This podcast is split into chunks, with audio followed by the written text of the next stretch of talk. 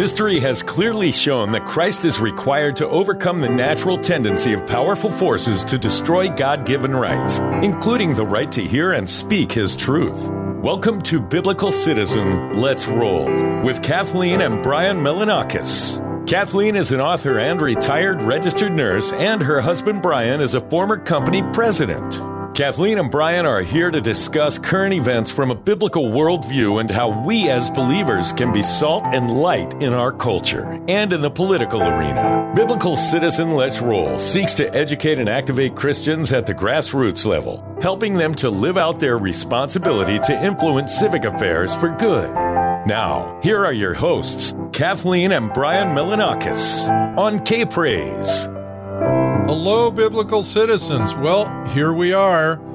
In person voting in the California recall election is happening right now, this weekend, and concludes this coming Tuesday, September 14th.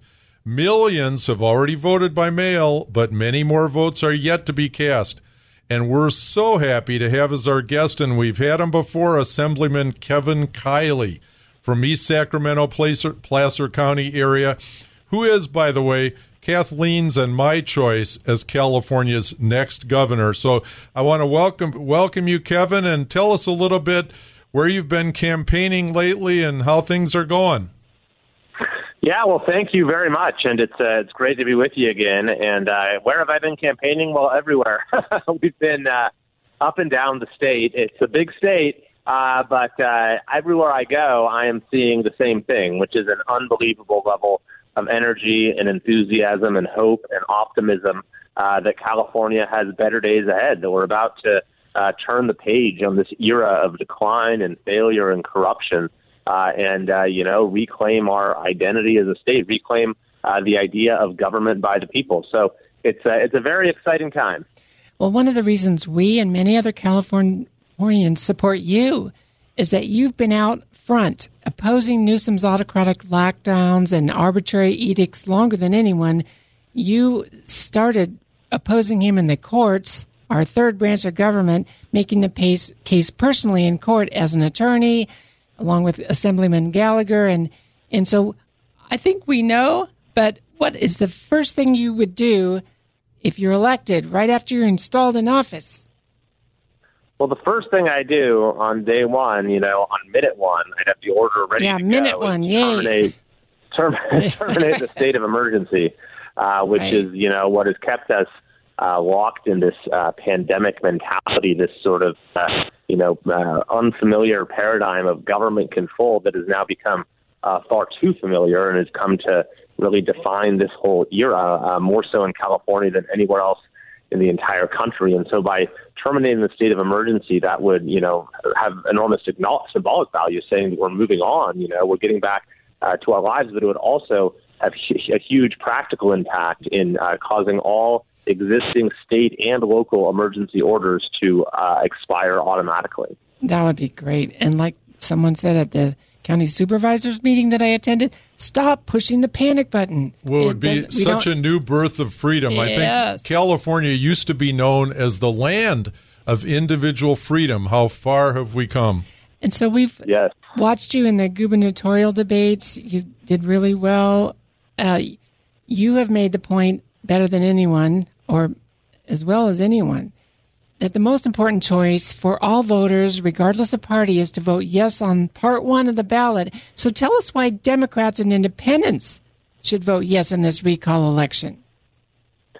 Yeah, well, you know, a lot of Democrats and independents have, have told me why they're voting yes in the recall election, uh, which is that the issues that uh, are in front of us uh, really are not uh, of a partisan nature. They're much more basic, much more fundamental. They're about having a government that actually represents the people of our state. They're about, uh, you know, the sort of foundational uh, principles of our country about, uh, you know, having a, a government of, by, and for the people, and having a government that actually does the sort of things government is supposed to do, like, you know, uh, store water and manage forests and pave roads and operate schools, uh, as opposed to having a government that thinks its job uh, is to completely control and run our lives. And so uh, when I talk to uh, people throughout the state, uh, whatever their party might be, you have people who are Bernie crats, who are among the leading signature gatherers for the recall, and they'll say, you know, I had my child has been stuck at home when I want them to be in school for the last year for no good reason at all. Well, this governor, you know, sent his own kids to in-person private school. Uh, so I think that uh, you know one of the the beautiful things about this movement is that it is uh, completely citizen driven and it's really brought people together in a way that we haven't seen in a long time. Well, you mentioned uh, among the many things you mentioned education, and I know in your background, and you're not that old, but you've personally taught in the Los Angeles public schools. So talk about getting really to the heart of the matter. But I'd like you to tell us your views on the school choice initiative because we've been talking about that on our show, and it seems like something that has great promise. Yes, absolutely, and I'm very excited about this. That there'll be a measure uh, that is now in the signature gathering phase to qualify for next year's ballot. Uh, that would uh, really uh, instantiate a new approach to public education in California, where uh, the funding follows the child, so that uh, if you as a parent are unsatisfied with what uh, your child is being taught, maybe they're just not being taught the basics like reading and writing. Maybe they're being uh, taught, you know, uh, some, some of these uh, crazy things we see uh, seeping into our schools, like critical race theory or some of the uh, sex ed curriculum. Uh, or maybe your child just has different needs and so needs a different uh, approach that's more tailored to those needs. Uh, then you, as the parent, can choose to enroll them uh, in a different school, and you will be uh, entitled to uh, the funding that is attached to them uh, that you know you pay taxes for and to to spend as you see fit. And that, I think that is going to be you know. The sort of change that we need in order to truly turn around a public education system in California that is failing millions of kids. And you know, just one more thing about education, and it also relates to our state legislature that you are a part of. And I tell Kathleen every day, I wish those guys would just go home and maybe stay home for a year or so because almost everything they do seems to be counterproductive. That is the Democrats in the legislature. Yeah, the big, the super yeah. majority. But what I want to briefly ask you about, and I know you've commented on it in your blog, is didn't the legislature just this week pass a mandatory CRT class in order to graduate from high school? Yes, uh, yes, it did, uh, and uh, that is now sitting on Gavin Newsom's desk. Uh, is mandatory CRT as a graduation requirement, a truly uh, radical proposition. So uh, I voted against this, of course. I spoke against it on the floor of the assembly, and it shows you just how far California has gone off the rails. I mean, even Gavin Newsom initially uh, opposed this curriculum when it came out two years ago. Everyone did. He said that it was offensive in so many ways and would never see the light of day. And yet here we are two years later, and we're seeking to impose it on every California high school student.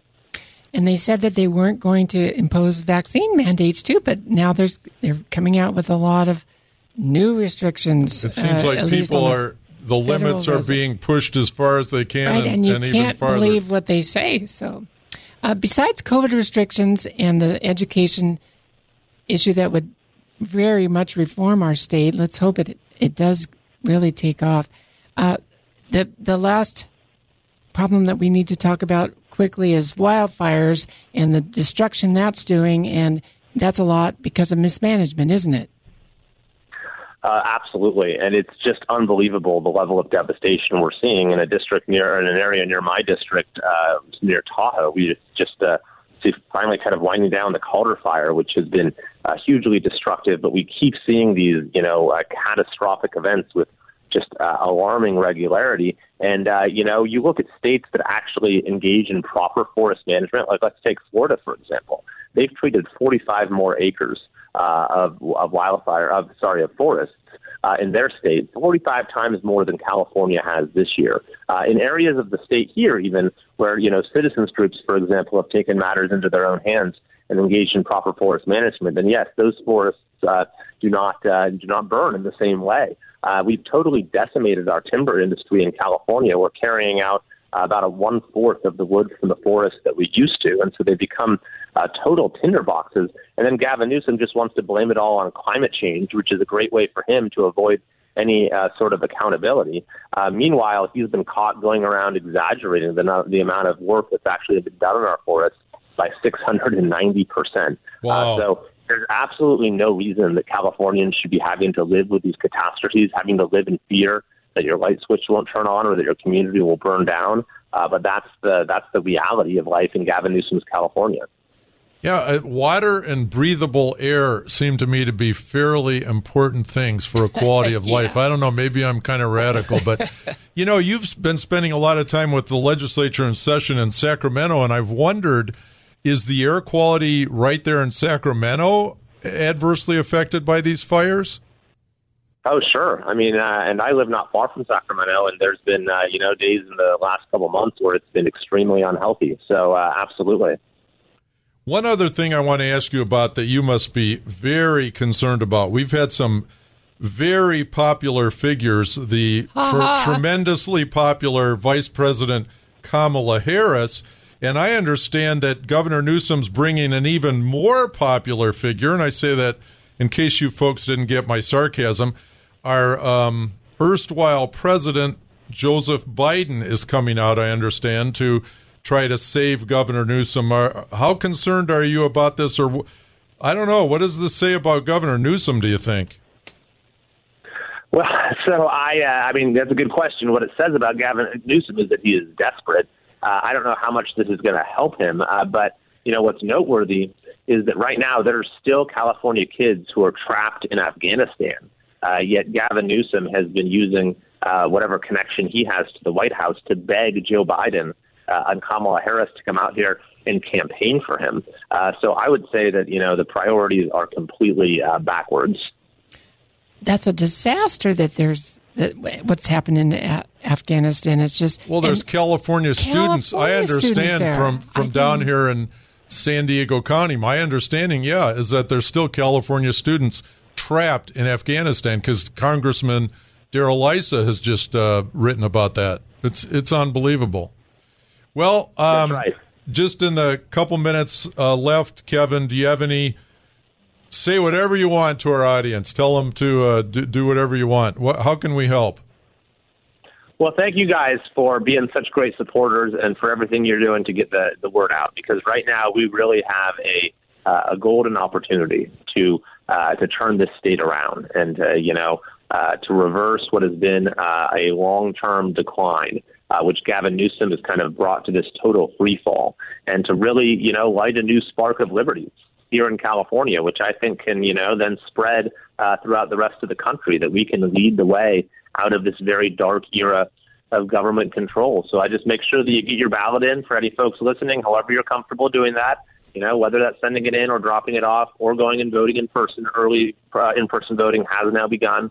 Uh, and, you know, tell 10 of your friends uh, to do the same thing because that's the way we're going to win this election is if the pro-recall uh, folks, uh, you know, spread the word and, uh, and turn out in full force. Yes, I myself was making phone calls the other night on behalf of the recall, and I found some Republicans are still still not voting, and if they're waiting to vote in person, that's fine. But my goodness, do we need every single vote? We need an all-out effort. And uh, to add to what you're saying, I think not only would this tremendously change the course of our state, this would have national implications. I would go so far as to say, to some degree, this would have global implications because all eyes are in California. It's it's incredible because I hear from people overseas they're watching this recall. This is a people's movement. This is a grassroots movement. This is the two point million people that have signed this petition from that the grassroots got it going. up. So Kevin, thanks so much. This is the third time you've been on our show. The first time you were on, I think, was over a year ago, and at that time, I said I thought you'd make a great governor. So it's come a long, come a long way since then. So have a really blessed last few days of campaigning, and hope everything goes extremely well, folks. Pray for this campaign and for yes on the recall. All right, folks. Thanks for Um, being with us, Kevin. Thanks so much. Uh, we thank you, and uh, these are momentous times. So let's all be good biblical citizens. Stay with us. After the break, we'll be talking about some legal cases that are very important, that have consequences for our daily lives. We do have some exciting news. Be right back. There is more Biblical Citizen. Let's roll. Still to come on K Praise. Welcome back to Biblical Citizen. Let's roll. Now, here are your hosts, Kathleen and Brian Melonakos on K Praise. Welcome back, folks. That was a great talk we just had with Kevin Kiley, who I hope might be our next governor. In this segment, we're going to cover some of the important legal cases, both pending and some that have already been decided, and it's a lot of really encouraging news. I want to start out by praising the victory of Dean Broyles at the National Center for Law and Policy, which affected all churches in California. He and several other legal firms pro bono were representing several churches and it was established that the state cannot shut down churches again in California. Yes, and all those legal fees were reimbursed. And that paved the way for the big victory for John MacArthur's church in, in Los Angeles County. Here's a clip from Pastor MacArthur's announcement in case you didn't hear it. You may have heard that this past week, the uh, state of California, the county, the city, the health department um, entered into a settlement with our attorneys, and that uh, case is completely settled as of now.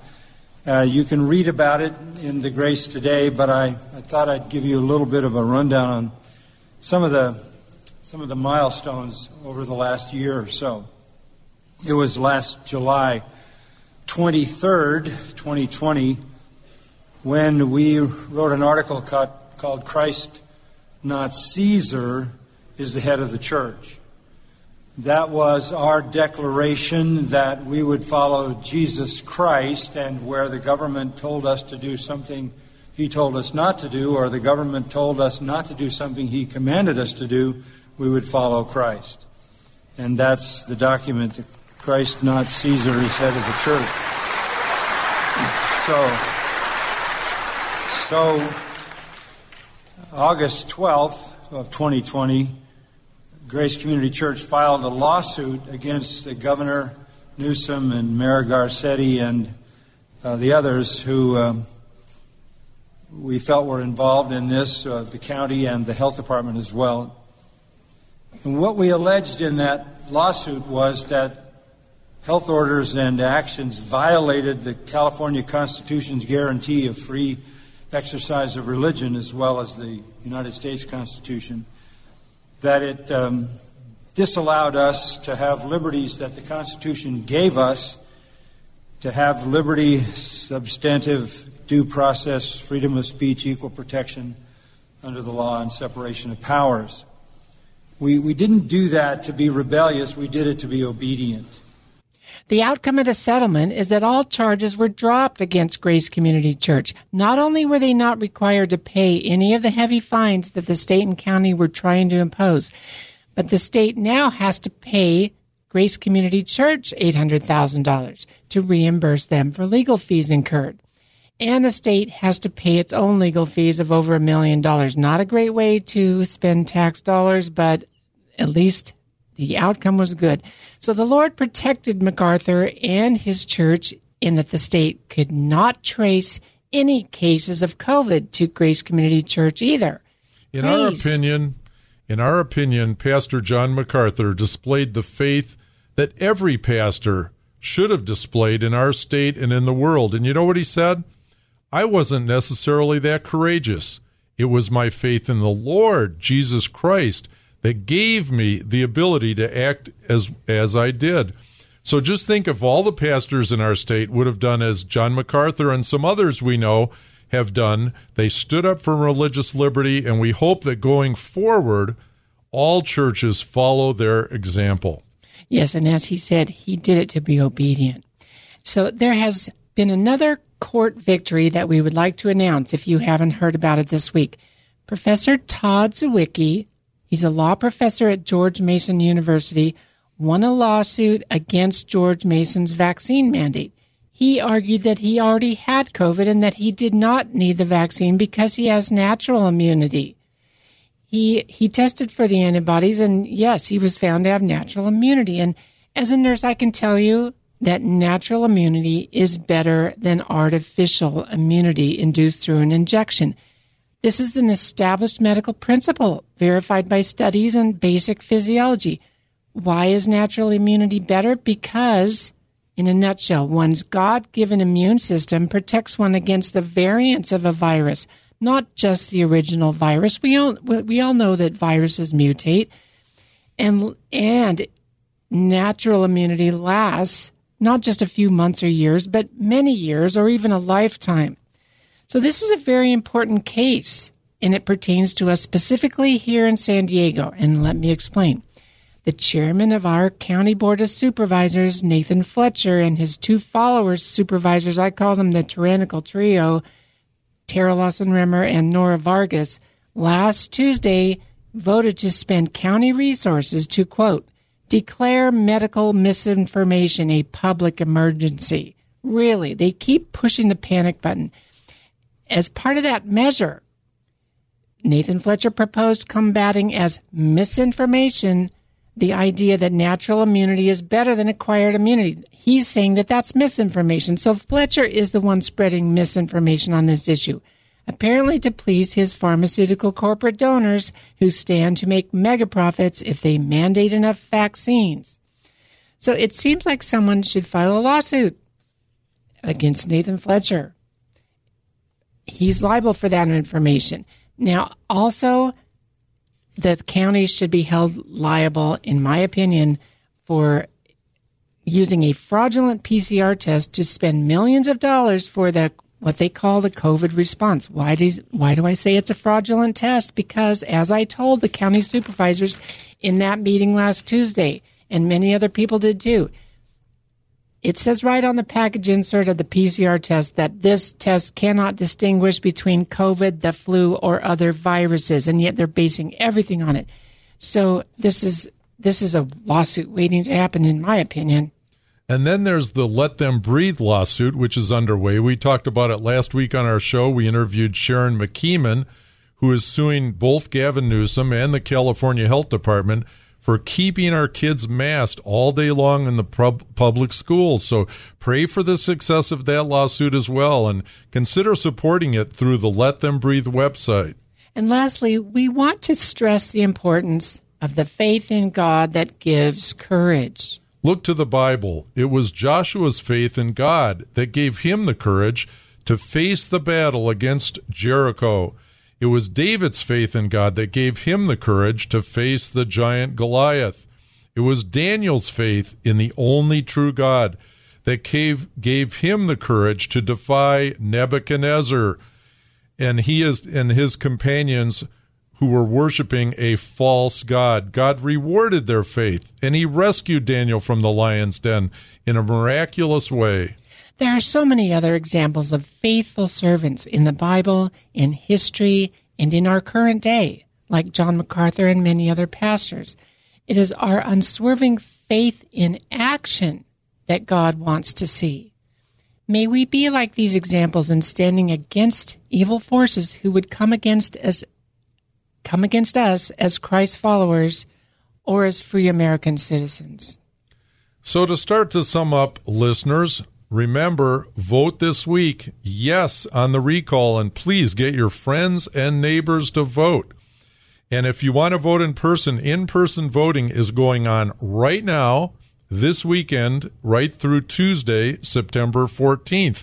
And if you still have your sample ballot, that tells you where your polling place is for in person voting. In case you misplaced it, as some folks have, just go online to either Registrar of Voters or Department of Elections. Go to one of those two sites, and you can, with a couple clicks, you can find your way where you can type in your address and know where your polling place is. So that's really important. One of those, by the way, is sos.ca.gov slash elections slash polling place. But in case you didn't get all those letters, just type in Registrar of Voters and, and you'll get there. To bless your neighbor this week, thank God for the victory in the Supreme Court protecting churches in California and the victory for John MacArthur's church. Thank God for Todd Zywicki's court victory saying natural immunity is better than artificial. Pray that this knowledge will become widespread and misinformers like Nathan Fletcher will repent or be brought to justice. Pray for victory in the Let Them Breathe case to get masks off the children in schools. And very, very important, get out there and vote. Get your neighbors to vote yes on the recall. Till next week. Bye bye. Thanks for joining us for Biblical Citizen. Let's roll. Join us next week at the same time as Kathleen Melonakos, author and retired registered nurse, and her husband, Brian Melonakos, former company president, explore the deeper issues and spiritual forces behind the news and how we as believers can be salt and light in our culture and in the political arena. Biblical Citizen Let's Roll seeks to educate and activate Christians at the grassroots level, helping them to live out their responsibility to influence civic affairs for good. Next week, we will cover more major news happening from the view of the biblical citizen. To learn more about the show, how to become a guest or sponsor, send an email to biblicalcitizen at gmail.com. That's biblicalcitizen at gmail.com. This has been Biblical Citizen. Let's roll on K Praise.